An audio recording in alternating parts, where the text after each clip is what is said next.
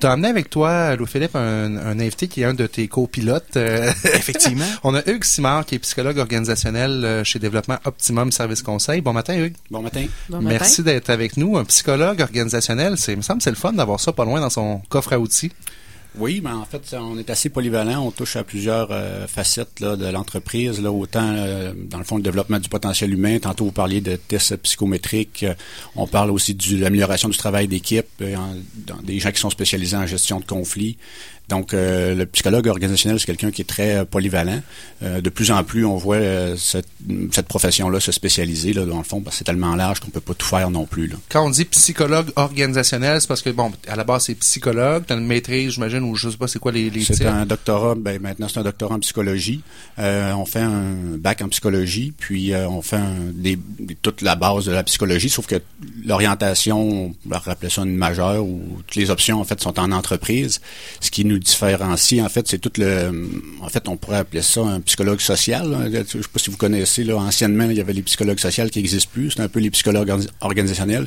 C'est qu'on s'intéresse beaucoup à l'humain, mais dans les interactions humaines, euh, le développement du potentiel humain, euh, on va s'intéresser à la communication en entreprise, euh, toute la mobilisation, euh, dans le fait de trouver, d'essayer de faire en sorte que les gens soient heureux aussi au travail. Donc, c'est différent du psychologue en, individuel qui, lui, va être axé beaucoup plus sur la souffrance ou qui va viser justement à améliorer la vie bon, de, la personne, là, dans le fond, pour qu'elle puisse surmonter des épreuves qu'elle vit. Que ce soit un problème ou tu veux régler quelque chose dans ton passé. Mais toi, tu vas vraiment travailler plus sur l'être humain à la base, sur c'est mes forces, euh, est-ce que je suis un bon...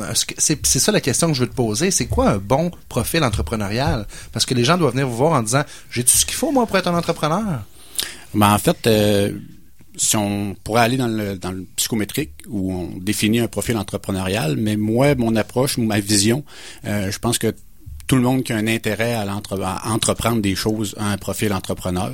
Euh, je pense pas qu'il faut mettre les gens dans une case puis dire ben, si tu rentres pas dans ce case-là, tu n'es pas un entrepreneur. Tellement vrai. Il y a tellement de types d'entrepreneurs différents. Là. Oui. Donc, euh, je pense que ce qu'il faut différencier, par contre, c'est est-ce que je suis un travailleur autonome ou un, un entrepreneur? Parce que ça, on n'en parle pas beaucoup, mais le travailleur autonome, c'est quelqu'un, lui, qui veut entreprendre des choses, mais qui c'est un peu un one-man show, dans le fond. C'est quelqu'un qui, qui, veut de l'autonomie, euh, qui veut une certaine liberté, qui veut pas trop de contraintes, puis il choisit de, de pousser une passion euh, par son action. On peut penser, euh, bon, il y a des métiers, le plombier, l'électricien, mais il y a d'autres choses que ces métiers-là. Mais en fait, c'est quelqu'un, justement, comme tu dis, qui est à son compte. Hein, je pars ma business, je suis à mon compte, je suis travailleur autonome, je démarre mon projet pour moi.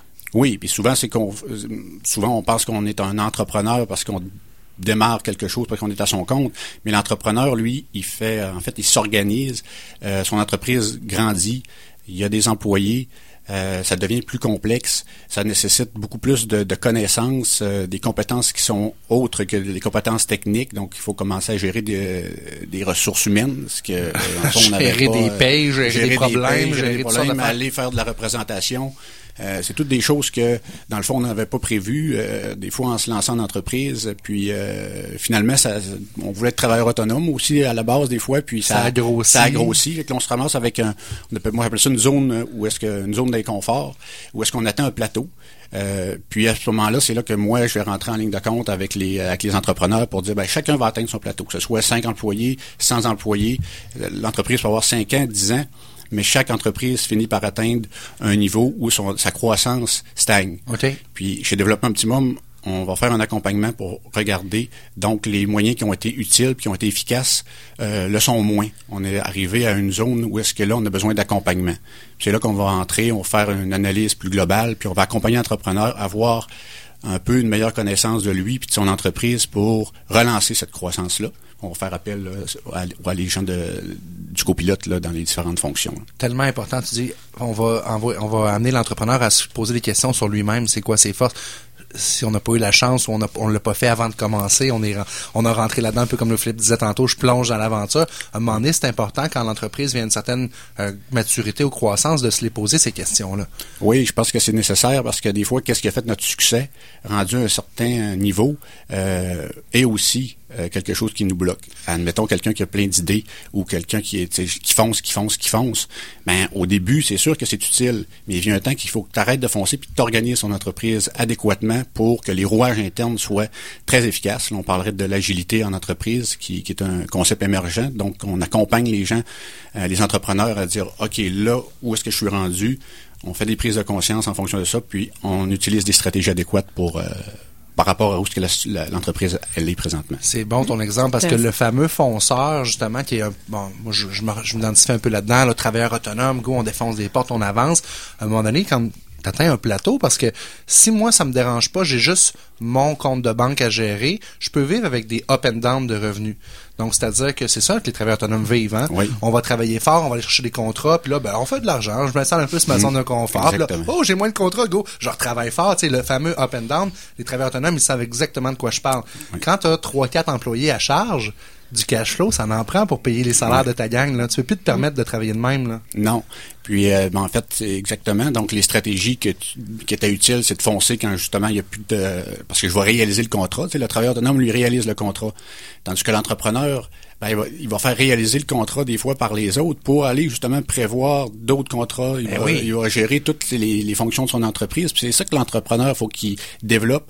Mais ça, il n'y a pas d'université, puis il n'y a pas de cégep, puis il n'y a rien qui nous montre ça. La capacité de se détacher un peu, puis avoir une vision plus globale, de regarder en avant, de dire, OK, là, qu'est-ce que j'ai dans mon pipeline? J'ai trois, quatre contrats pour les prochains mois, mais il faut que je pense que dans six mois, ça va en prendre la business aussi. Puis ça, quand tu es travailleur autonome, tu es tellement pogné dans ton entreprise, hein, c'est ça le mot que je pourrais dire, tu es, vraiment dans ton entreprise, alors que l'entrepreneur, il va se détacher un petit peu, puis il, va travailler avec une vision globale, finalement. Mais c'est un très bon point parce que moi, j'appelle ça être aspiré vers le bas. Ça veut dire que l'entrepreneur qui rentre dans les opérations, qui est tout le temps en train de produire, dans le fond, les contrats, il peut pas gérer adéquatement sa business. Donc, il faut mettre en place une structure d'entreprise qui lui permet justement d'être suffisamment en confiance pour que son entreprise, on va dire, roule bien, elle se développe puis euh, qui est pas obligé de tout le temps aller gérer des problèmes de ressources humaines, gérer des problèmes de, de avec des des, euh, des contrats qui se réalisent pas bien, donc des comptes à euh, recevoir, exactement.